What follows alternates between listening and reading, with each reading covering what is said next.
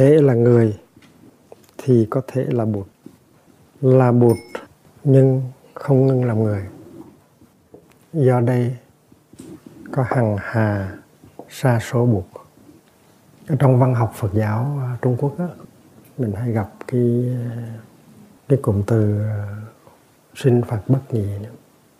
tức là chúng sanh và Phật không phải là hai cái riêng. Ở trong lâm tế lục cũng có cái giáo lý này và chúng ta cứ nghe nói đi nói lại hoài là ừ, tìm Phật á tìm ngay ở trong chúng sanh. Là chính từ chúng sanh mà mà có Phật. Và chúng ta cũng nghe nói rằng là tất cả mọi chúng sanh đều có Phật tánh. Mà chỉ chúng sanh đó, nó bao gồm các loài chứ không phải là chỉ loài người mà thôi. Chúng ta thường bị vướng vào cái ờ, thói quen tuyệt đối hóa, lý tưởng hóa. Khi đức thế tôn còn ở với chúng ta như là một bậc thầy thì ngài cũng sinh hoạt giống như chúng ta thôi. Ngài cũng ăn cơm, cũng uống nước, cũng đi tắm, cũng giặt áo, cũng đi tiểu cũng đi cầu.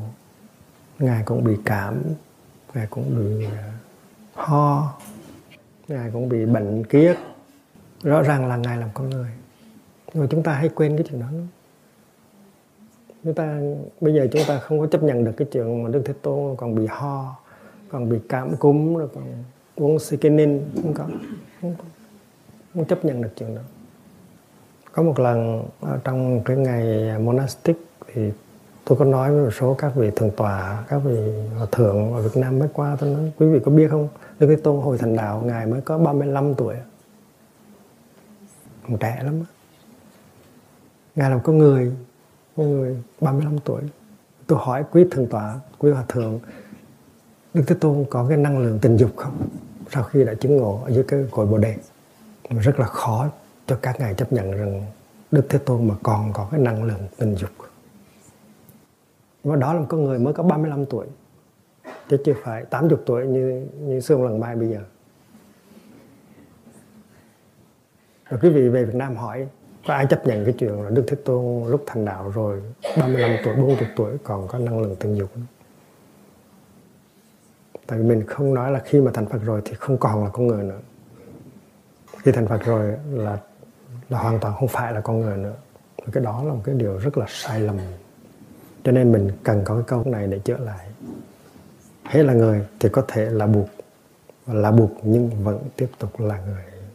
Nó có một cái điều rất là khác là nơi đức thế tôn ngài tuy là có bệnh, ngài tuy có ho, nhưng mà ngài không có đau khổ vì những cái đó.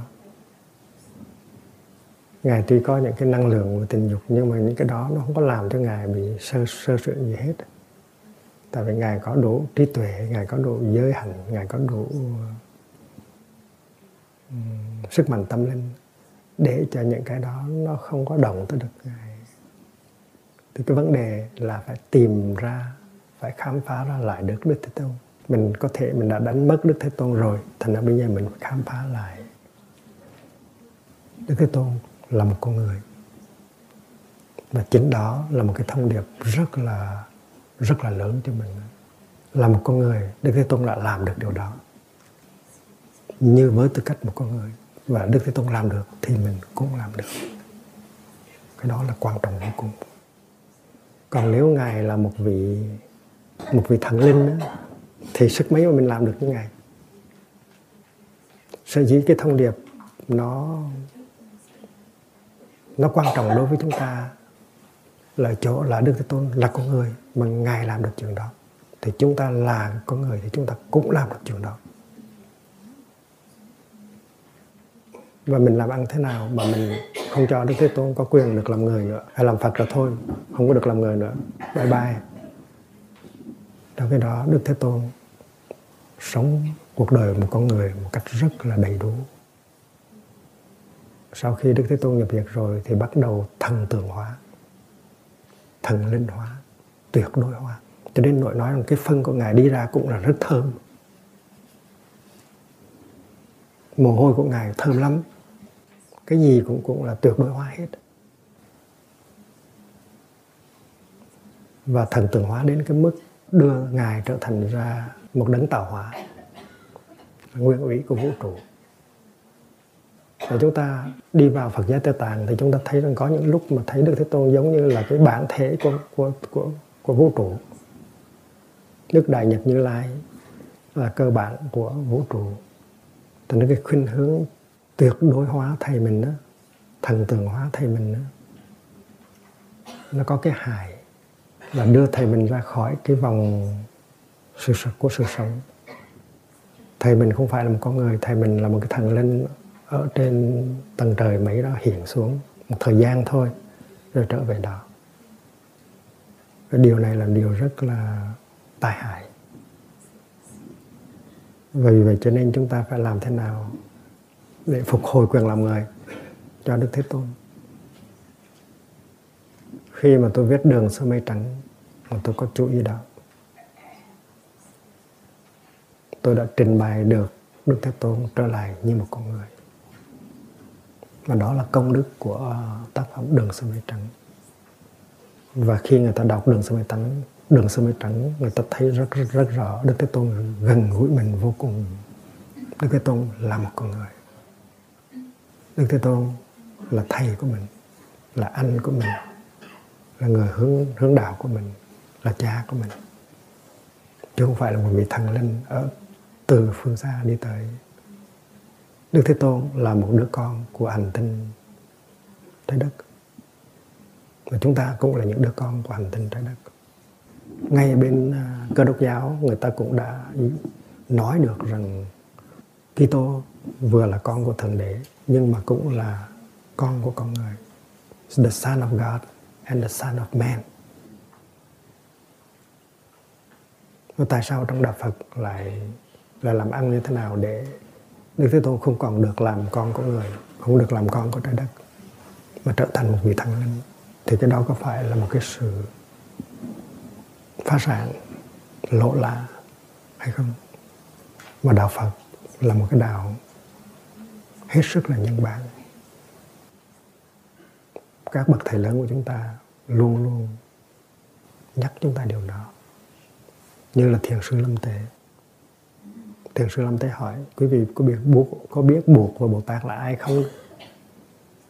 Buộc và bồ tát chính là quý vị đó đang ngồi trước mặt tôi nghe pháp đó.